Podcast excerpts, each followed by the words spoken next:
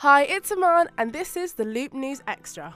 The Loop. Over the weekend, there has been uproar, not only about the fact that Chris Brown's A M A performance was pulled from the show, but the response he got after winning Favourite Male R and B Artist. Chris Brown was set to take the stage and pay tribute to King of Pop Michael Jackson, however things didn't go to plan. His performance was cut by the A M As for unknown reasons. He went on to post his rehearsals on Instagram, and it looks like he was getting more attention than the award show itself.